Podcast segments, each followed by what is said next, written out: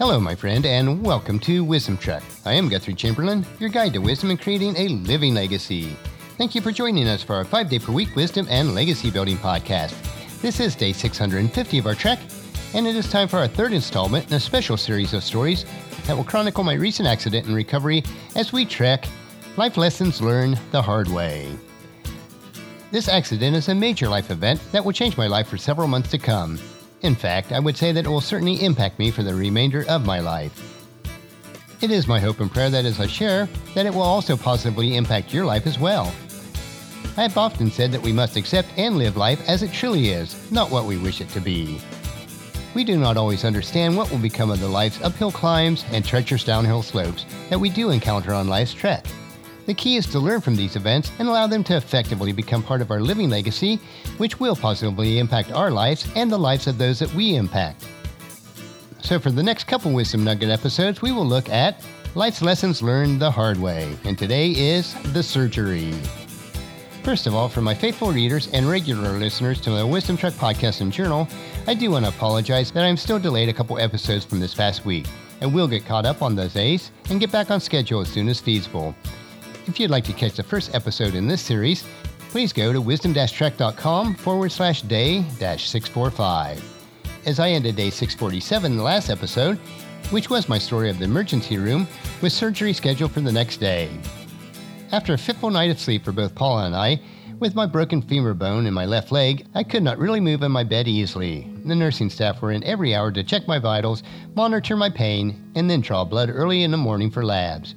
We also had a roommate move in about 2 a.m., so between all of that, sleep was really minimal. Poor Paula tried to get comfortable in the reclining chair in the room, but that was difficult at best. The hospital did provide a very good omelet breakfast the next morning, and we finished up a pre surgery sponge bath before the family arrived that morning. Everyone was in good spirits and confident that there should not be any issues that would arise during the surgery. At about 11:15 a.m., they came and got me and prepped me for surgery. There were two nurse technicians that took me to the OR wing and connected me up with all the equipment needed for surgery. The admitting doctor stopped by and to make sure that I had no questions. Then the surgeon popped in to check on me, and then they let my family into the room for a few minutes. We chatted, and I said it would be great to get a good, nice long nap. Everything seemed to be running efficiently, and before too long, the anesthesiologist walked in and said it was time to begin.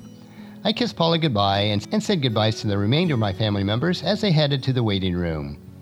They brought in the sleepy medicine and put it in my IV, and then they wheeled me off to the operating room about 11:45. Within about 20 feet of the hallway, I was out like a burnout light bulb. The next recollection I had was waking up in the same room, and as I looked at the clock that was to the right of me, it said 12:20, and I thought to myself, "Wow, that was quick." The next thought I had was, "Well, so much for my long nap." Within a few minutes of waking up, they wheeled me back to the hospital room where my family was waiting. The first thing I asked was if the surgery was really that quick. They assured me that at most it was only 20 minutes long. During the surgery at Marietta Memorial, they have a display board displaying the four steps during the surgery process, and as each step is reached, the symbol is lit up on the board. It reminded them of the online ordering process from Domino's Pizza, where you can track the process and know where your pizza order is throughout the process. The surgery was just about as fast as ordering a pizza. The first thought that came to my mind was did they really take enough time to repair my fractured femur properly? I hope they did not rush through it. I think the family was feeling the same way, but they just did not mention it, at least not to me. As we talked about their surgery, they said that the surgeon came out to the waiting room afterwards and talked with the family. At first, he joked a little about not being able to run for a while, but then he became serious and shared that it indeed was a serious fracture and that if I had fallen in any other manner, that I could have easily died. Paula said that he repeated this phrase three times, and that is all she remembers from the short talk as her mind started to dwell on the phrases, and she realized that she could have been a widow that day. Little did the family know at the time that there was another incident during surgery that also attributed to the surgeon's statements. As the surgeon was sharing, he did express that although I was 60, that I was physically fit as a 30 year old, and that would go a long way for a quick and complete recovery. Now, during pre op, everyone seemed concerned about my low resting heart rate, which is a condition that is called bradycardia, and that is where the heart beats so slowly that not enough blood is pumped out of the heart. It is somewhat common among individuals who exercise a lot, where the heart muscles have become very strengthened. After the surgery, though, many hospital staff members kept emphasizing that I was in an extreme good physical condition for anyone of any age, and that will certainly help speed my recovery process. It is during times like this that I am so thankful that I have invested many hundreds of hours over this past decade focusing on becoming and staying physically, mentally, emotionally, and spiritually healthy.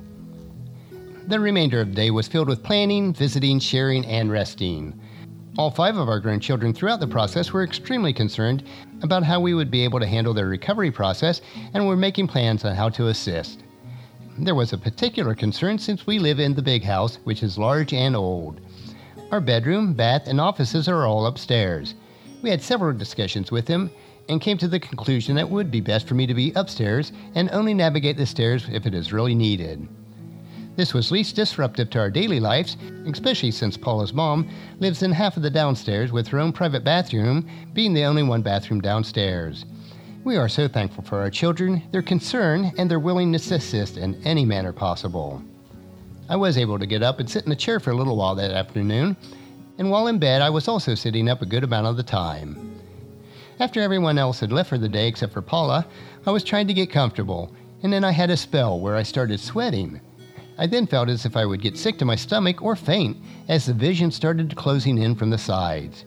When it did not pass within a few seconds, I immediately lowered my head on my bed and elevated my feet. I told Paula that she should summon the nurse on duty. During this process, I felt for my pulse and my wrist and realized that it was extremely weak and very difficult to detect.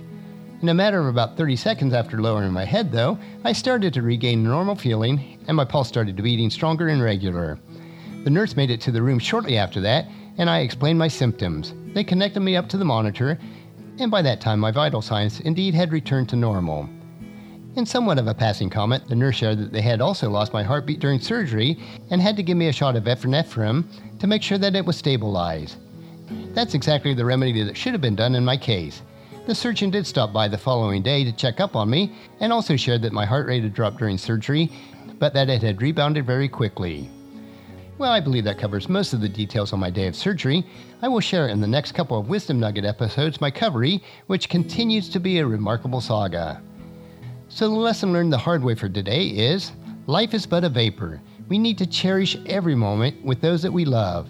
As Jesus' half brother James wrote in his letter, James chapter 4, verse 14. How do you know what your life will be like tomorrow? Your life is like a morning fog. It is here a little while, and then it's gone. Well, that's a wrap for today's Wisdom Unplugged. Join us for the next couple Tuesday and Thursday episodes. More life lessons learned the hard way as I share some of my recovery stories.